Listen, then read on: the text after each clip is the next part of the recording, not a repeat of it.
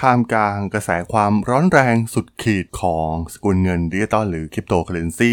ในปี 2016 นะครับ OneCoin เองเนี่ยได้เป็นหนึ่งในลัทธิที่ได้เผยแพร่ไปยังทั่วโลกนะครับ แม้กระทั่งในประเทศอย่างสหรัฐอเมริกาเนี่ยก็ไม่รอดพ้นลัทธิคลั่งแห่งนี้นะครับ แต่ว่าเพียงหนึ่งปีต่อมา รูจาอิกนาโตวาผู้ก่อตั้ง OneCoin เองเนี่ยได้หายตัวไปอย่างไร้ร่องรอย และเจ้าหน้าที่ในยุโรปและสหรัฐอเมริกาเนี่ยได้พยายามจับตัวเธอตั้งแต่นั้นเป็นต้นมาเรื่องราวของวันคอยมีความน่าสนใจอย่างไรนะครับ ไปรับฟังกันได้เลยครับผม You are listening to Geek Forever podcast. Open your world with technology.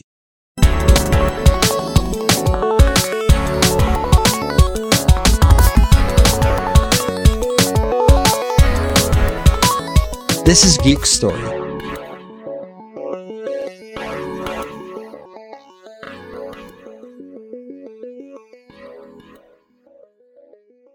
สวัสดีครับ ผมดนทลาดนจากดนบล็อกนะครับ และนี่คือรายการ Geek Story นะครับรายการนี้มาเล่าเรื่องราว ประวัตินักธุรกิจนักธุรกิจเรื่องราวทางธุรกิจที่มีความน่าสนใจนะครับ วันนี้จะมาพูดถึงเรื่องราวของผู้หญิงคนหนึ่งนะครับ มีความน่าสนใจมากๆนะครับ ที่เธอเนี่ยได้สร้าง แพลตฟอร์มที่เกี่ยวข้องกับคริปโตเคอเรนซีนะครับที่กำลังบูมขึ้นมานะครับในช่วงนั้นในช่วงปี 2015 ปี 2016 ซึ่งเธอได้อาศัยเทคโนโลยีนะครับมาตอบโจทย์ให้กับความโลภของคนที่ต้องเรียกได้ว่า แม้จะเป็นเทคโนโลยีที่พุ่งแรงมากๆในตอนนั้น แต่ว่ามีเพียงน้อยคนเท่านั้นนะครับที่จะเข้าใจมันจริงๆนะครับว่าพวกคริปโตเคอเรนซีหรือเทคโนโลยีอย่างบล็อกเชนเนี่ยมัน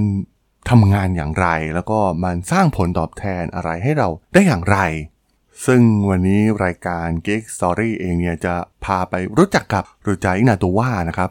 ผู้ก่อตั้งแพลตฟอร์ม อันเช้าโชว์มากๆนะครับ อย่าง OneCoin ในปี 2016 นะครับณสนามกีฬาเวมบลีย์ใจกลางกรุงลอนดอนนะครับ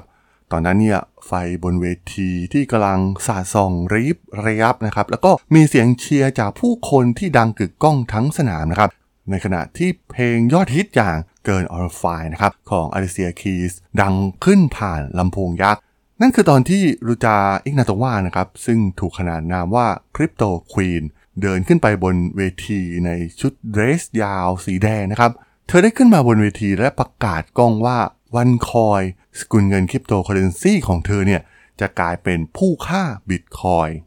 ผู้ที่เข้ามาชมเนี่ยต่างกรีดร้องอย่างบ้าคลั่งเลยนะครับ ทุกคนฝันว่าจะหลุดพ้นชีวิตที่ต้องตรากตรำทำงานเพื่อหาเงินมาเลี้ยงชีพอย่างยากลำบากนะครับ ด้วยความฝันที่ว่า OneCoin เองเนี่ยจะสามารถปลดล็อกชีวิตของพวกเขาได้ ซึ่งท่ามกลางความร้อนแรงสุดขีดของคริปโตในช่วงนั้นนะครับ ในช่วงปี 2016 เนี่ย วันคอยเองเนี่ยได้เป็นหนึ่งในลัทธิที่ถือว่ามีผู้คนเข้ามาร่วมในแพลตฟอร์มของพวกเขามากมายนะครับ พวกเขาเนี่ยสามารถกระจายไปยังทั่วโลกแม้กระทั่งในประเทศสหรัฐอเมริกาเนี่ยก็ไม่รอดพ้นนะครับลัทธิคลั่งแห่งนี้ แต่ว่าเพียงหนึ่งปีต่อมานะครับอิกนาโตวาเนี่ยได้หายตัวไปอย่างไร้ร่องรอย และเจ้าหน้าที่ในทั้งยุโรป และสหรัฐอเมริกาเนี่ยได้พยายามจับตัวเธอ นับตั้งแต่นั้นเป็นต้นมานะครับ ในช่วงกลางปีที่ผ่านมานะครับ ทาง FBI เองเนี่ยได้เพิ่มรายชื่อของอินาโตวาเข้าเป็นหนึ่งในอาชญากรที่พวกเขาต้องการตัวมากที่สุด 10 อันดับแรกนะครับ อยู่ร่วมกับเหล่าผู้ก่อการร้ายหรืออาชญากรสงครามเลยด้วยซ้ำนะครับ เธอเป็นที่ต้องการจากทั่วโลกนะครับ เนื่องจากมีผู้เสียหายที่เกิดขึ้นจากแพลตฟอร์มของ OneCoin เองเนี่ยจำนวนมหาศาลมาก อิกนาโตวาเองเนี่ยได้ถูกกล่าวหาว่าเป็นหัวหอกในการฉ้อโกงครั้งใหญ่มากๆนะครับ ซึ่งหลอกนักลงทุนให้สูญเสียเงินกว่า 4,000 ล้านดอลลาร์ ซึ่งถือว่าเป็นหนึ่งในความสูญเสียระดับต้นๆ ในประวัติศาสตร์การฉ้อโกงโลกเลยก็ว่าได้ ก่อนที่ใบหน้าของอิกนาโตวาเองเนี่ยจะถูกประกาศจับไปทั่วทุกมุมโลกนะครับต้องบอกว่าประวัติของเธอเนี่ยมีความน่าสนใจมากๆนะครับ เพราะว่าอิกนาโตวาเองเนี่ยเป็นสาวที่เรียนเก่ง จบปริญญาทางกฎหมายจากมหาวิทยาลัยชั้นนำของประเทศอังกฤษอย่างออกซ์ฟอร์ดนะครับ และเข้าทำงานกับบริษัทที่ปรึกษาชื่อดังอย่าง m c k เคนซี่แอนด์คอมพานีซึ่งถือว่าเป็นบริษัทระดับท็อปๆของโลกนะครับ ถือว่าเป็นบริษัทที่ทุกคนนะครับใฝ่ฝันที่อยากจะเข้าร่วมงานด้วยนะครับ นักศึกษาจากยูท็อปของโลกเนี่ยก็ล้วนแล้วแต่เป็นพนักงานในบริษัทแห่งนี้ แนวคิดของวันคอยเนี่ยต้องย้อนกลับไปในปี 2014 นะครับ เพราะว่ามันเป็นจุดเริ่มต้นของกลยุทธ์ลวงโลกนี้ ด้วยแนวคิดที่ดูอลังการมากๆนะครับ เกาะกระแสไปกับคริปโตที่กำลังบูมขึ้นอย่างสุดขีด รวมถึงการทำการตลาดชั้นเซียนของเธอนะครับ เธอได้กล่าวที่เวมบลีย์ไว้ว่าวันคอยเนี่ยจะกลายเป็นสกุลเงินดิจิตอลอันดับหนึ่งของโลก และจะมาเป็นผู้ที่ล้มบิตคอยให้ตกจากบัลลังก์โอ้โหเป็นวิสัยทัศน์ที่ดูน่าเหลือเชื่อมากๆนะครับในตอนนั้น และที่สำคัญเธอได้สัญญาว่าวันคอยเนี่ยจะให้ผลตอบแทนสูงในระดับ 5-10 เท่าทำให้ได้รับความสนใจจากเหล่านักลงทุนจำนวนมากนะครับที่หลั่งไหลมาจากทั่วทุกมุมโลก แม้ว่าวันคอยเองเนี่ยจะอ้างว่าเป็นสกุลเงินที่มีการเข้ารหัสเหมือนอสกุลเงินคริปโตเคอเรนซีอื่นๆนะครับ แต่ว่าเบื้องหลังของ OneCoin ที่แท้จริงเนี่ยแทบจะไม่มีเทคโนโลยีอย่างบล็อกเชนอยู่เบื้องหลังแต่อย่างใดนะครับ นั่นทำให้โทเค็นของ OneCoin เนี่ยเป็นสิ่งที่แทบจะไร้ค่ามากๆ OneCoin เองเนี่ยใช้รูปแบบเดียวกับแชร์ลูกโซ่นะครับ โดยอาศัยผู้ใช้ให้พยายามหาสมาชิกเพิ่มเข้ามาให้ได้มากที่สุดนะครับ โดยจะให้รางวัลตอบแทนในรูปแบบของค่าคอมมิชชั่น และมีรูปแบบแพ็กเกจให้เลือกสรรมากมายนะครับในราคาที่แตกต่างกัน ซึ่งเรียกได้ว่ามันแทบจะเป็นรูปแบบแชร์ลูกโซ่แบบคลาสสิกนะครับที่ไม่มีอะไรซับซ้อนเลยด้วยซ้ำนะครับ แต่ว่าหลอกผู้คนไปเป็นจำนวนมาก แนวคิดในการทำให้นักลงทุนรายแรกๆเนี่ยหาเหยื่อรายต่อไปเรื่อยๆ เพื่อให้จ่ายเงินปันผลให้กับนักลงทุนที่อยู่ระดับบนๆได้ ในที่สุดเครือข่ายดังกล่าวเนี่ยก็ขยายไปกว่าร้อยประเทศ ทั่วทุกมุมโลกนะครับ และมีผู้คนมากกว่า 3 ล้านคนที่ถูกหลอกเข้าสู่เครือข่ายนรกแห่งนี้นะครับ อิกนาโตวาเนี่ยได้ใช้ความโลภของมนุษย์เป็นเครื่องมือนะครับ ผูกกับแนวคิดของโลกการเงินใหม่ๆ อย่างคริปโต ซึ่งกำลังกลายเป็น buzzword ในยุคนั้น OneCoin เนี่ยเริ่มเป็นที่จับตามองมากขึ้นในปี 2016 นะครับ เมื่อประเทศอย่างสวีเดน ลัตเวีย นอร์เวย์โครเอเชีย อิตาลี และบัลแกเรียเนี่ยซึ่งเป็นที่ตั้งของสำนักงานใหญ่ของวันคอยเนี่ยเริ่มออกคำเตือนเกี่ยวกับการดำเนินงานที่เป็นการช่อโกงของวันคอย เมื่อเรื่องเริ่มแดงขึ้นเรื่อยๆ ในปี 2017 นะครับ อินาโตวาเนี่ยได้บินหนีออกไปอย่างเร่งด่วนนะครับ โดยเดินทางจากบัลแกเรีย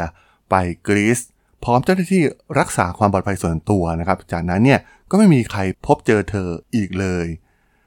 แม้ว่าเธอจะหายตัวไปในเดือนตุลาคมปี 2017 นะครับ แต่ว่า อิงนาโตวาเนี่ยถูกตัดสินโดยคณะลูกขุนใหญ่ของรัฐบาลกลางในเดือนนั้นแทบจะทันทีนะครับ มีการออกหมายจับเธอและต้องข้อหาสมรู้ร่วมคิดในการช่อโกง สมรู้ร่วมคิดในการฟอกเงิน ซึ่งแต่ละคดีเนี่ยมีโทษจำคุกสูงสุดถึง 20 ปี ในปี 2019 เนี่ย FBI ได้เข้าจับกลุ่มคอนสแตนตินอิกนาโตวาน้องชายของเธอนะครับ ซึ่งเขาได้สารภาพผิดและตอบรับข้อตกลงที่จะร่วมมือกับ เจ้าหน้าที่ FBI ส่วนเซบาสเตียนกรีนวูดนะครับหุ้นส่วนอีกรายเนี่ยถูกควบคุมตัวในประเทศไทยในปี 2018 นะครับ แล้วก็ถูกส่งผู้ร้ายข้ามแดนไปยังสหรัฐอเมริกา ซึ่งเขายังถูกจองจำอยู่ในคุกนะครับ เพื่อรอการพิจารณาคดี ในขณะนี้เนี่ย FBI กำลังยื่นคำร้องต่อสาธารณชนนะครับเพื่อช่วยในการตรวจสอบ และเสนอรางวัล 1 0 0 0 0แดอลลาร์สำหรับข้อมูลที่จะนำไปสู่การจับกลุ่มอิกนาโตวาต้องบอกว่าเรื่องราวของดูจาอิกนาโตวาเนี่ยมันสะท้อนให้เห็นอะไรบางอย่างในสังคมนะครับอิกนาโตวาได้มองเห็นจุดอ่อนของสังคมหลายอย่าง และสามารถใช้ประโยชน์จากจุดอ่อนเหล่านี้ เธอรู้ว่าในโลกนี้เนี่ยมีผู้คนมากพอที่อยู่ในสภาวะสิ้นหวังหรือว่ามีความโลภนะครับ คนเหล่านี้เนี่ยพร้อมจะเดิมพันกับวันคอยนะครับ โดยใช้กลลวงว่ามันเป็นเทคโนโลยีใหม่ที่จะมาเปลี่ยนโลก และในวันที่ข้อมูลในโลกออนไลน์นั้นยาก ที่จะแยกแยะว่าข้อมูลไหนจริง และข้อมูลไหนเป็นเท็จทำให้เธอเนี่ยสามารถฉกฉวยโอกาสที่จะใช้ประโยชน์จากผู้ที่ไม่เข้าใจเทคโนโลยีนี้จริง ๆ นั่นเป็นเหตุการณ์ที่เกิดขึ้นคล้ายกันทั่วโลกนะครับ แม้กระทั่งในประเทศไทยเอง ที่มีรูปแบบการช่อโกงเหล่านี้ ไม่มีวันหมดสิ้นนะครับ ในตอนนี้เนี่ยข่าวก็มีมากมายนะครับ มีหลายแชร์ลูกโซ่มากๆนะครับ ที่ถูกเปิดเผยออกมา แล้วก็มันมีจุดจบคล้ายๆกันนะครับ ผู้ก่อตั้งเนี่ยก็หนีไปนะครับ บางรายก็จับได้ บางรายก็ไม่สามารถจับได้เหมือนอิกนาโตวานะครับ เพราะว่าส่วนใหญ่เนี่ยมันเกิดจากความเปราะบางของทั้งหน่วยงานกำกับดูแล ผู้ร่างกฎหมาย หรือแม้กระทั่งตำรวจเองก็ตามนะครับ ซึ่งตัวอย่างเคสของอิกนาโตวานะครับ เพราะเธอเดาได้อย่างถูกต้องว่าเมื่อทุกคนค้นพบความจริง เธอก็จะหายตัวไปพร้อมกับเงิน เหมือนที่เกิดขึ้นกับหลายๆ เคสในประเทศไทยของเรานั่นเองครับผมสำหรับเรื่องราวของอิกนาโตวาและวันคอยใน EP นี้เนี่ยผมก็ต้องขอจบไว้เพียงเท่านี้ก่อนนะครับสำหรับเพื่อนๆที่สนใจเรื่องราวทางธุรกิจ เทคโนโลยีและวิทยาศาสตร์ใหม่ๆ ที่มีความน่าสนใจก็สามารถติดตามมาได้นะครับ ทางช่อง Geek Forever Podcast ตอนนี้ก็มีอยู่ในแพลตฟอร์มหลักๆ ทั้ง Podbean Apple Podcast Google Podcast Spotify YouTube แล้วก็จะมีการอัปโหลดลงแพลตฟอร์ม Blockdit ในทุกๆ ตอนอยู่แล้วด้วยนะครับ ถ้ายังไงก็ฝากกด Follow ฝากกด Subscribe กันด้วยนะครับ แล้วก็ยังมีช่องทางหนึ่งในส่วนของ Line แอดที่ a t r a d o n t h a r a d h o l สามารถแอดเข้ามาพูดคุยกันได้นะครับ ผมก็จะส่งสาระดีๆพอดแคสต์ดีๆ ให้ท่านเป็นประจำอยู่แล้วด้วยนะครับ ถ้าอย่างไงก็ฝากติดตามทางช่องทางต่างๆ กันด้วยนะครับสำหรับใน EP นี้เนี่ยผมต้องขอลากันไปก่อนนะครับ เจอกันใหม่ใน EP หน้านะครับผม สวัสดีครับ